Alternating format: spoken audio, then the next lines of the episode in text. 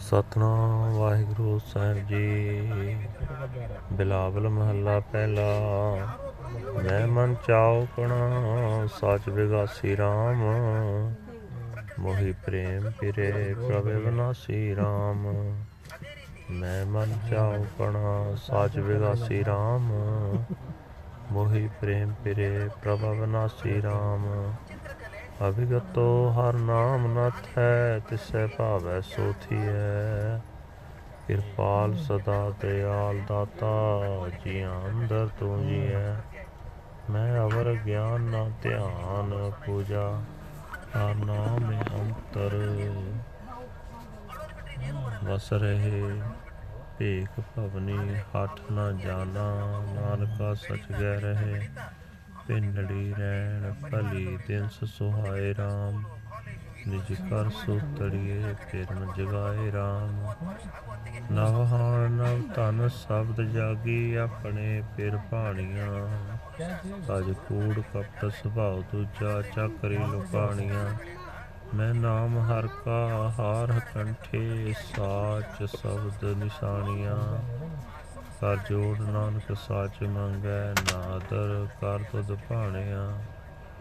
ਜਾਗ ਸਲੋਣੜੀਏ ਬੋਲੇ ਗੁਰਬਾਣੀ RAM ਜਿਨ ਸੁਨ ਮੰਨਿਆੜੀ ਆਕਤ ਕਹਾਣੀ RAM ਆਕਤ ਕਹਾਣੀ ਪਦ ਰਵਾਣੀ ਕੋ ਵਿਰਲਾ ਗੁਰਮੁਖ ਬੂਝੇ। ਉਹ ਸ਼ਬਦ ਸਮਾਏ ਆਪ ਗਵਾਏ ਤੇ ਭਵਨ ਸੋਜੀ ਸੂਝੇ। ਰਹਿ ਅਤੀਤ ਅਪਰੰਪਰ ਰਾਤਾ, ਸਾਚ ਮਨ ਗੁਣ ਸਾਰਿਆ। ਉਹ ਪੂਰ ਰਹਿਆ, ਸਰਬ ਠਾਈ ਨਾਨਕਾ ਉਰ ਤਾਰਿਆ ਮਹਿਲ ਬੁਲਾਈ ਅੜਿਐ ਭਗਤ ਸਨੇਹੀ RAM ਗੁਰਮਤਿ ਮਨ ਰਹਿਸੀ ਸੇ, ਜਿਸ ਦੇਹੀ RAM ਮਨ ਮਾਰ ਰਿਚੈ ਸਬਦ ਸੀਚੈ ਤ੍ਰੈ ਲੋਕ ਨਾਥ ਪਛਾਣੇ। ਮਨ ਡੀਗ ਢੋਲ ਨਾ ਜਾਏ ਤਤ ਹੀ ਆਪਣਾ ਫਿਰ ਜਾਣੇ। ਮੈਂ ਆਧਾਰ ਤੇਰਾ ਤੂੰ ਖਸਮ ਮੇਰਾ, ਮੈਂ ਤਾਂ ਤਕੀਆ ਤੇਰੋ। ਸਾਚ ਸੋਚਾ ਸਦਾ ਨਾਨਕ, ਗੁਰ ਸ਼ਬਦ ਜਗਨੇ ਵੇਰੋ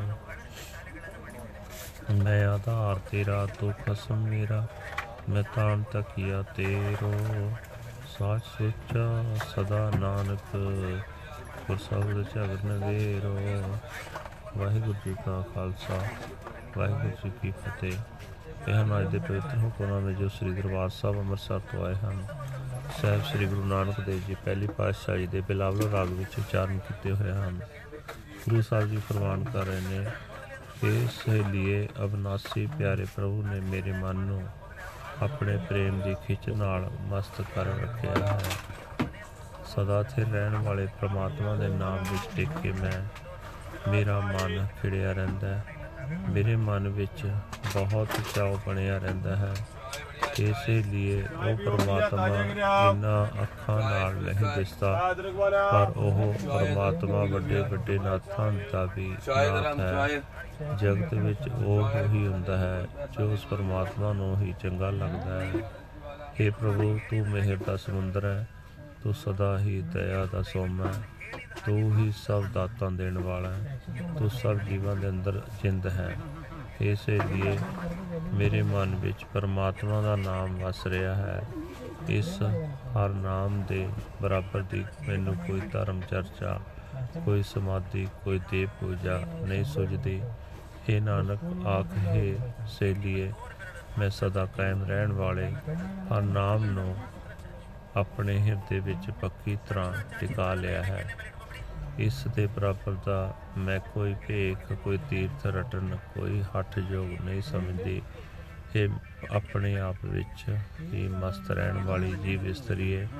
ਵੇਖ, ਜਿਸ ਜੀਵ ਇਸਤਰੀ ਨੂੰ ਪਰਮਾਤਮਾ ਦਾ ਪਿਆਰ ਮਾਇਆ ਦੇ ਮੋਹ ਤੋਂ ਸੁਚੇਤ ਕਰਦਾ ਹੈ, ਜਿਹੜੀ ਜੀਵ ਇਸਤਰੀ ਗੁਰੂ ਦੇ ਸ਼ਬਦ ਦੀ ਬਰਕਤ ਨਾਲ ਮਾਇਆ ਦੇ ਮੋਹ ਤੋਂ ਸੁਚੇਤ ਹੁੰਦੀ ਹੈ, ਉਹ ਜੀਵ ਇਸਤਰੀ ਵਿਕਾਰਾਂ ਤੋਂ ਬਚੀ ਰਹਿੰਦੀ ਹੈ।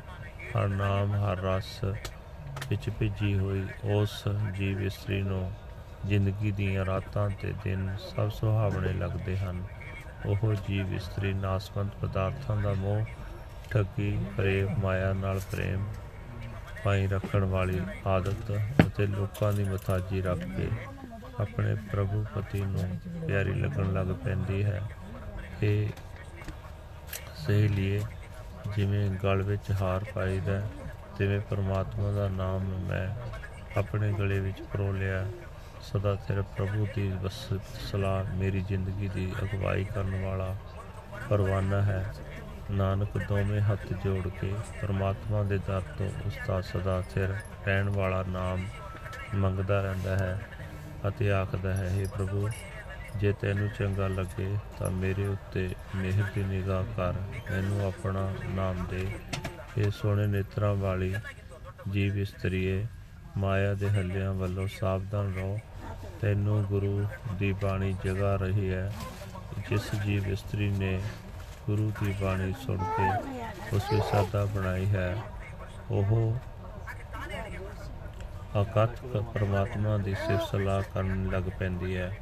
ਅਕਥ ਪ੍ਰਭੂ ਦੀ ਸਿਫਤ ਸਲਾਹ ਦੀ ਬਰਕਤ ਨਾਲ ਉਹ ਉਸ ਆਤਮਿਕ ਦਰਜੇ ਤੇ ਪਹੁੰਚ ਜਾਂਦੀ ਹੈ, ਜਿੱਥੇ ਕੋਈ ਵਾਸਨਾ ਪੋ ਨਹੀਂ ਸਕਦੀ। ਪਰ ਗੁਰੂ ਦੇ ਸਨਮੁਖ ਰਹਿਣ ਵਾਲਾ ਕੋਈ ਵਿਰਲਾ ਮਨੁੱਖ ਇਹ ਗੱਲ ਸਮਝਦਾ ਹੈ। ਉਹ ਗੁਰਮੁਖ ਮਨੁੱਖ ਗੁਰੂ ਦੇ ਸ਼ਬਦ ਵਿੱਚ ਲੀਨ ਰਹਿੰਦਾ ਹੈ। ਆਪਣੇ ਅੰਦਰੋਂ ਆਪਣਾ ਪਾਪ ਦੂਰ ਕਰ ਲੈਂਦਾ ਹੈ। ਜਗਤ ਵਿੱਚ ਵਿਆਪਕ ਪਰਮਾਤਮਾ ਨਾਲ ਉਸ ਦੀ ਡੂੰਘੀ ਸਾਂਝ ਹੋ ਜਾਂਦੀ ਹੈ। ਉਹ ਮਨੁੱਖ ਮਾਇਆ ਦੇ ਮੋਹ ਤੋਂ ਬਚਿਆ ਰਹਿੰਦਾ ਹੈ। ਬੇਅੰਤ ਪ੍ਰਭੂ ਦੇ ਪ੍ਰੇਮ ਰੰਗ ਵਿੱਚ ਮਸਤ ਰਹਿੰਦਾ ਹੈ। ਸਦਾ ਸਿਰ ਰਹਿਣ ਵਾਲਾ ਪਰਮਾਤਮਾ ਹਰ ਵੇਲੇ ਉਸ ਦੇ ਮਨ ਵਿੱਚ ਵਸਿਆ ਰਹਿੰਦਾ ਹੈ। ਉਹ ਪਰਮਾਤਮਾ ਦੇ ਗੁਣਾਂ ਨੂੰ ਆਪਣੇ ਹਿਰਦੇ ਵਿੱਚ ਵਸਾਈ ਰੱਖਦਾ ਹੈ। ਜੇ ਨਾਨਕ ਉਹ ਮਨੁੱਖ ਉਸ ਮਨ ਪ੍ਰਭੂ ਨੂੰ ਆਪਣੇ ਹਿਰਦੇ ਵਿੱਚ ਵਸਾਈ ਰੱਖਦਾ ਹੈ, ਜਿਹੜਾ ਸਭਨੀ ਥਾਈਂ ਵਿਆਪਕ ਹੋ ਰਿਹਾ ਹੈ। ਇਹ ਪ੍ਰਭੂ, ਦਰ ਤੇ ਪਹੁੰਚੀ ਕੋਈ ਜੀਵ ਇਸਤਰੀ ਹੈ। ਜਿਸ ਪ੍ਰਭੂ ਨੇ ਤੈਨੂੰ ਆਪਣੇ ਚਰਨਾਂ ਵਿੱਚ ਜੋੜਿਆ, ਉਹ ਭਗਤੀ ਨਾਲ ਪਿਆਰ ਕਰਨ ਵਾਲਾ ਹੈ।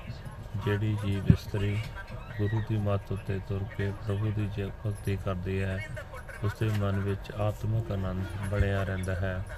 ਉਸ ਦਾ ਮਨੁੱਖਾ ਸਰੀਰ ਸਫਲ ਹੋ ਜਾਂਦਾ ਹੈ।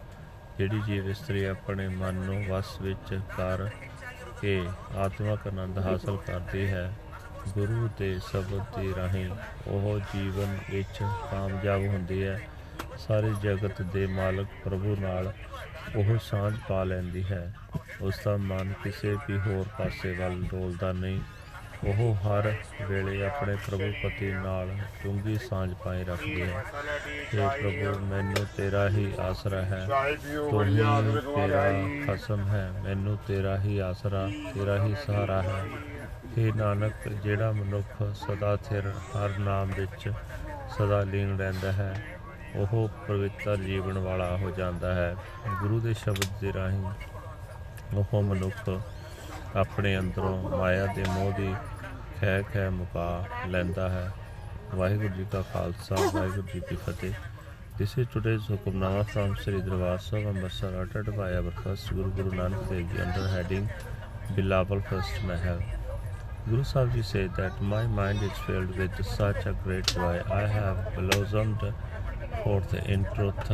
I am enticed by the love of my husband, Lord, the eternal, imperishable Lord God. The Lord is everlasting, the Master of Masters. Whatever He wills happens. O great giver, you are always kind and compassionate. You infuse life into all living beings. I have no other spiritual wisdom, meditation, or worship. The name of the Lord alone dwells deep in within me. I know nothing about religious robes, pilgrimages, or stubborn fanaticism. O Nanak, I hold tight to the truth. The night is beautiful, drenched with dew, and the day is uh, delightful when her husband, Lord, wakes the sleeping soul bride in the home of the self. The young bride has awakened to the word of the Shabbat. She is pleasing to her husband, Lord. So, so renounce falsehood, fraud, love of duality, and working for the people The name of the Lord is my necklace, and I am anointed, anointed with the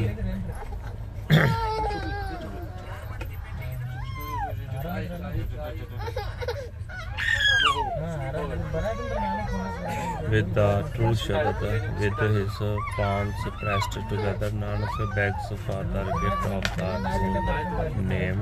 Please bless me with your grace through the player of your will. Awake, O bride of splendid eyes, and chant the word of the Shiv Guru Bani.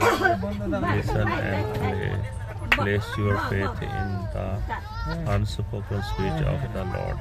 The unspoken speech, the state of nirvana. How rare is the Gurmukh who understands this.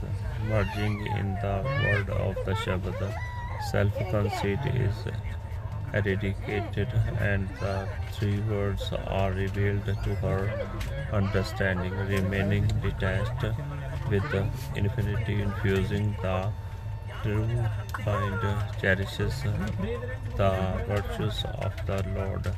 He is fully pervading and permitting all places. Nanak has enshrined him within his heart. The Lord is calling you to the mention of his presence, O soul bride. He is the lover of his devotees. Following the Guru's teachings, uh, your mind shall be delighted and your body shall be fulfilled. Conquer and subdue your mind and love the word of the Shabbat. Reform yourself and realize the Lord of the three worlds. Her mind shall not waver or wander anywhere else. When she comes to know her husband, Lord, you are my only support. You are my Lord and Master. You are my strength and anchor. She is forever truthful and pure. O Nanak, through the word of the Guru Shabad, conflicts are resolved. Ka Khalsa, Ji Ki